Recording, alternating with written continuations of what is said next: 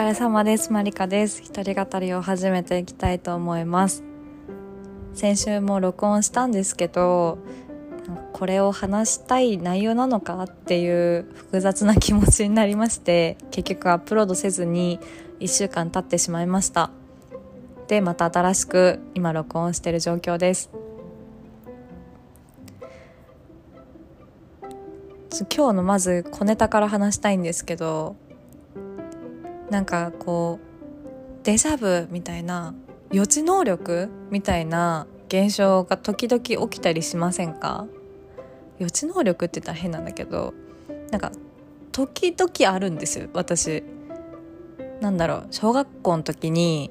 給食食べてる時間に音楽とか流れませんでした？その時にあなんかこの曲聴きたいなって思ったらその給食の放送でその曲流れるとか時々あってそういうの結構ドキッとするんですよ私は。なんかすごみたいな。でそれがこの間まああったのでちょっとお話ししたいなと思います。ゴールデンウィークに私のすごい仲いい友人が結婚式を挙げるんですね。で私結婚式大好きなんです。あの幸せがあふれるあの環境が。でも余興とかはやったことなくていつもまあ参列者として行ってたんですけど今回はその新婦の子がみんなで歌を歌いたいっていうことで「マリカこの曲練習してきてね」って楽譜が送られてきてたんですよ。でそれが多分1ヶ月ぐらい前かな。まあ、まだ時間あるしって。で、一回検索して、あ、この曲ね、みたいな、聞いたことあるわ、っていうぐらいで止めてたんですね。で、まあ、そろそろ、もう、時期も近づいてきたし、練習しないとな、みたいな雰囲気になってて。で、まあ、まあ練習しないとな、しないとな、でちょっとこう、ちょっとこう後ろに後ろにって言ってたところだったんですね。ごめんね、これリスナーで聞いてくれてたら、ほんとごめんね。ゴールデンウィークじゃなくて結婚式までには仕上げていくから大丈夫だよ。で、まあその曲練習しないとなってずっとこう頭の片隅に置いてる状況が続いてて、で、この間の木曜日に起こった出来事なんですけど、私は、その、社会人になってからずっと仕事中まあ、運転してることが多かったのでその時にラジオを聴くっていうのがもう習慣化していて朝から夜までずっとラジオそのローカルラジオを聴いてたんですね。でその習慣が抜けなくてマーケに移って在宅勤務になってからも勤務中はずっとラジオを流してたんですよ。それもそのローカルのラジオをオンタイムで流すっていう。だからこう菅田将暉の「オールナイトニッポン」を聞くとかそういうのじゃなくて マジでねローカルの誰が聞いてんのっていうあのラジオをずっと聞いてたんですけどそれがやっぱ最近今年に入ってからかなはもう正直気持ちがちょっとポッドキャストに流れてたりとかもしたのでラジオを聞くのをやめてたんですね。でこの間の木曜日にあ、そういえば最近ラジオ全然聞いてないなってふと思い出して、で、ちなみにその毎週木曜日の13時から16時のプログラムが私は結構好きで、っていうのもそのパーソナリティの方が好きで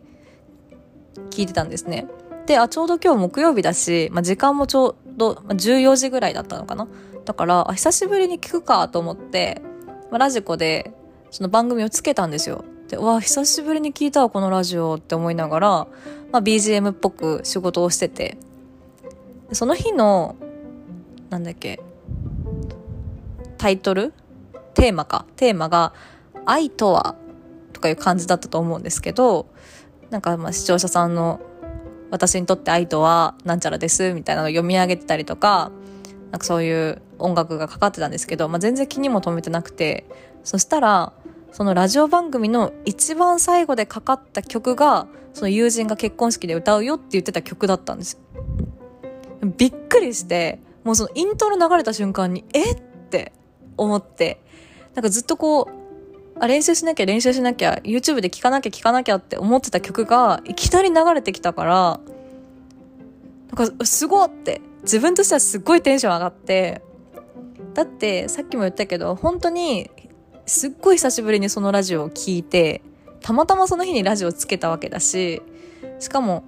その最初から最後までずっと聞いてたわけじゃなくて途中からしか聞いてなかったしそのラジオ番組でその回がたまたま、まあ、愛っていうテーマで確かに曲もねそういう愛にこう関係する曲ですごい曲なんだけどそういうテーマじゃないと選ばないだろうしテレビ局の人テレビ局じゃないラジオ局の人がこの曲をチョイスしなきゃいけないわけでいろんな偶然が重なってそれになってるからびっくりして確かにその曲に私のこう何？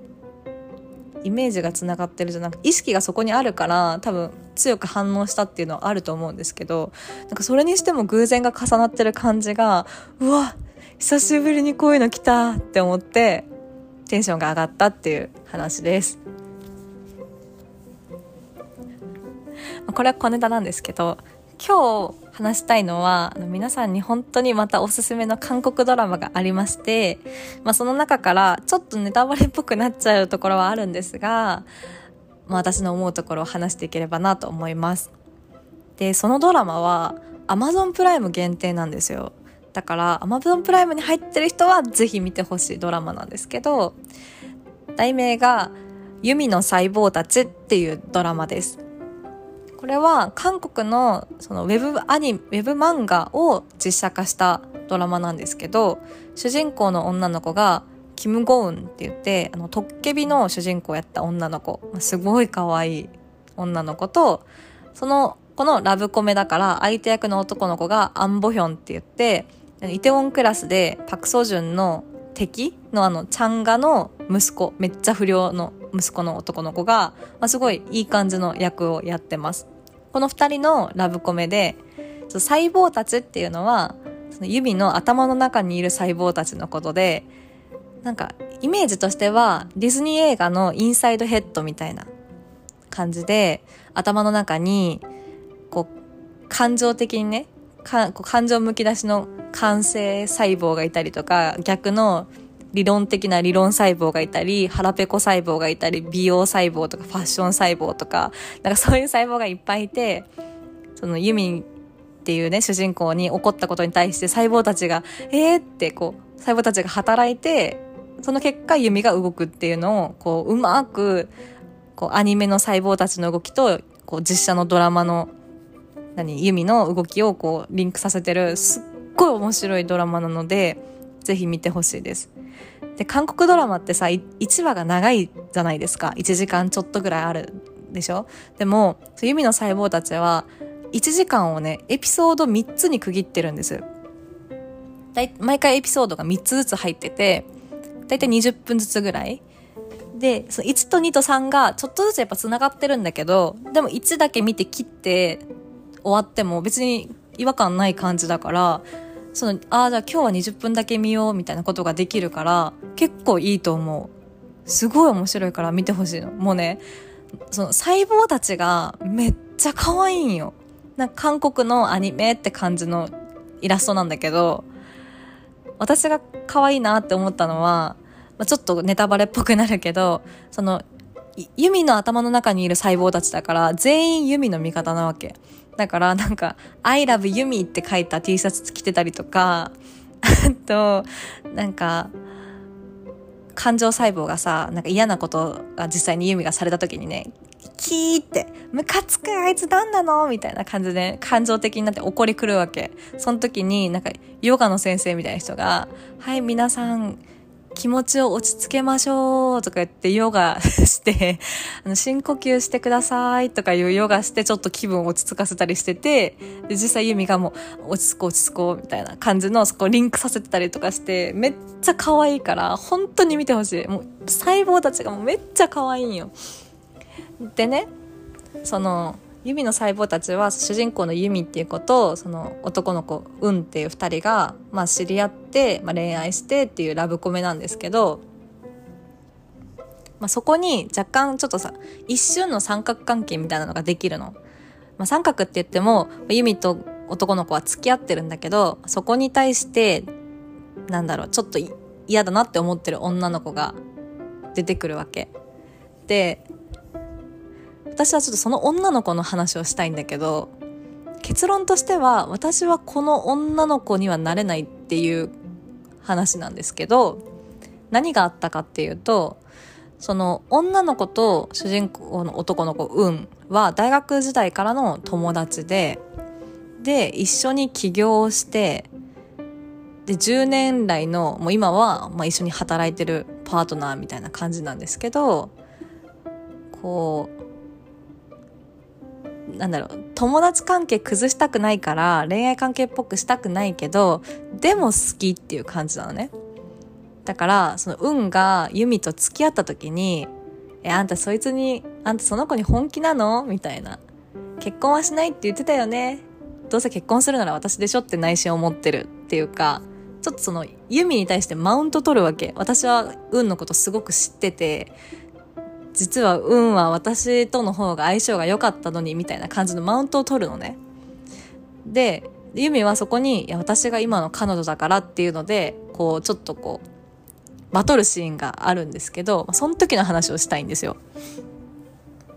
で、何があったかっていうと、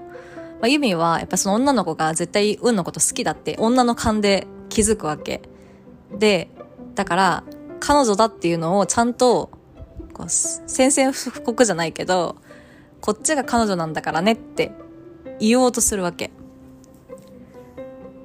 で、あいつも運のことをあの、面倒見てくれて本当ありがとうございます、みたいなことをね、私が彼女だからっていうので、こう、食らわせるわけ、パンチを。でそしたら、その女の子は、まあそれを食らって、ちょっとこう、シュンってするわけ。で、それを見て、こう、細胞たちが、やったみたいな、弓の勝ちだみたいな感じで、あの、喜んでんだけど、その女の子がね、強くて、ユミは誕生日に運からネックレスをもらうんですよ。で、そのネックレスをつけて、その女の子のところに今会いに行くというか、話をしてたわけなんだけど、それをさっきのさ、こうお世話になってます。私が彼女だからっていうのを受けて、その女の子側が反撃に出るわけ。その反撃が、あ、やっぱりそのネックレスすごい似合ってる。それ実は私と運で買いに行ったんですよ。運ってセンスないから、あいつが選ぶと大変なことになっちゃうから一緒に見に行ってあげたんですよ。みたいなことをね、言うの。で、そのまたパンチがさ、バンバンってユミに入って、もう細胞たちも、へーってなるわけ。で、ユミはそれに結構ショック受けて、ちょっと、まあ、うんとも揉めちゃうんだけど、一時期。私はそこの、その彼女に、あ、そのネックレス私と買いに行ったんですよって言える、この女のメンタル が、あ、すごいなと思って、で私ってなんかすごいいいように扱われやすいんですよ。なんかなったことはないけど本当浮気相手とか不倫相手にぴったりっていうぐらい多分都合いいんです男性からしたら。なんでかっていうとこう男性側からして自分に都合悪いことをマリカは多分その彼女とかそういうことなんだろうしてこないだろうなってまあ思ってるし私もそういうことできないから結局私だけが傷つくみたいなパターンなんですけどそのさ私だったら一緒にネックレス選びに行ったとしても彼女さんに対して「あそのネックレス一緒に買いに行ったんですよ」ってもうわざとねもう何？ボディーブロー決める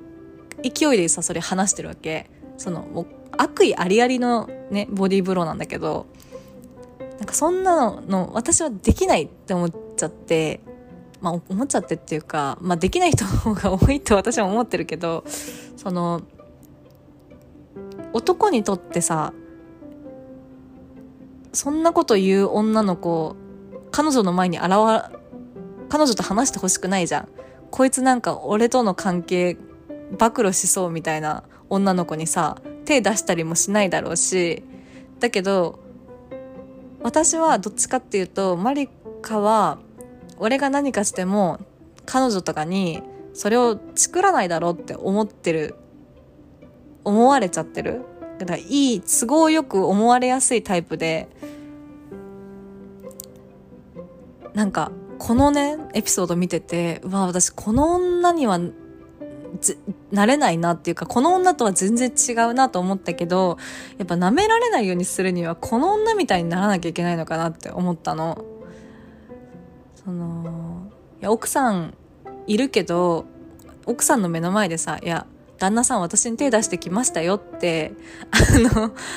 言える女じゃないと、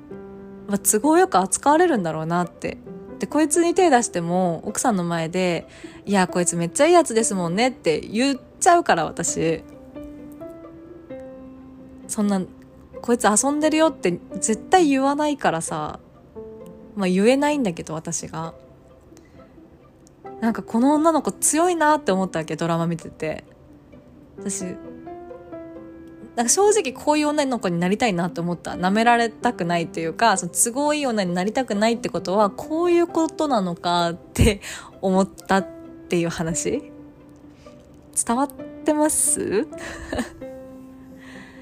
でもそれ見て、わ、この女の子強ってユミも、まあ結局その後ユミもま反撃して、あの、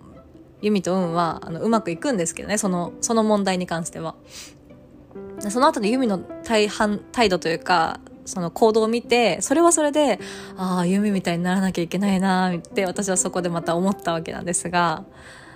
このユミの細胞たちは本当に細胞たちがめっちゃ可愛いし、あ、こういう風に確かに細胞がこう動い、細胞というか私たち、私の考えが、この時は感情が先に出るとか、この時は理論、理性が止めてるとか、多分いろいろあるんだろうなって思いながら、このドラマ見るとすっごい面白いので、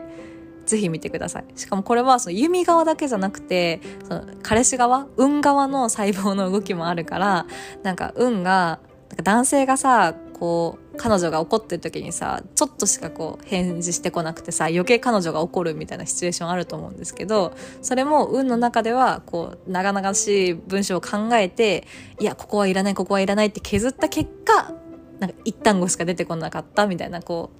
う、彼の頭の中も、こう出してくれるから、すごい、あ、男女の違いなのかな、これはって思いながら見てるんですけど、すっごい面白いので、ぜひ見てください。Amazon プライム会員の方は、ユミの細胞たち。しかもね、なんかシーズン2も、もう収録は終わってるらしくて、韓国ではね、6月ぐらいから放送される予定らしいっていうのを聞いて、めっちゃ楽しみなんですよ。だから、ちょっとぜひ見てみてください。あと、舐められない女になるためにはっていうのも私は勉強しようと思います。ちょっとうまく話せてるか分かりませんが、久しぶりに録音したので、こんな感じになってしまいましたが、今日も聞いてくださってありがとうございました。ぜひユミの細胞たち見てみてください。今日はここまで。ありがとうございました。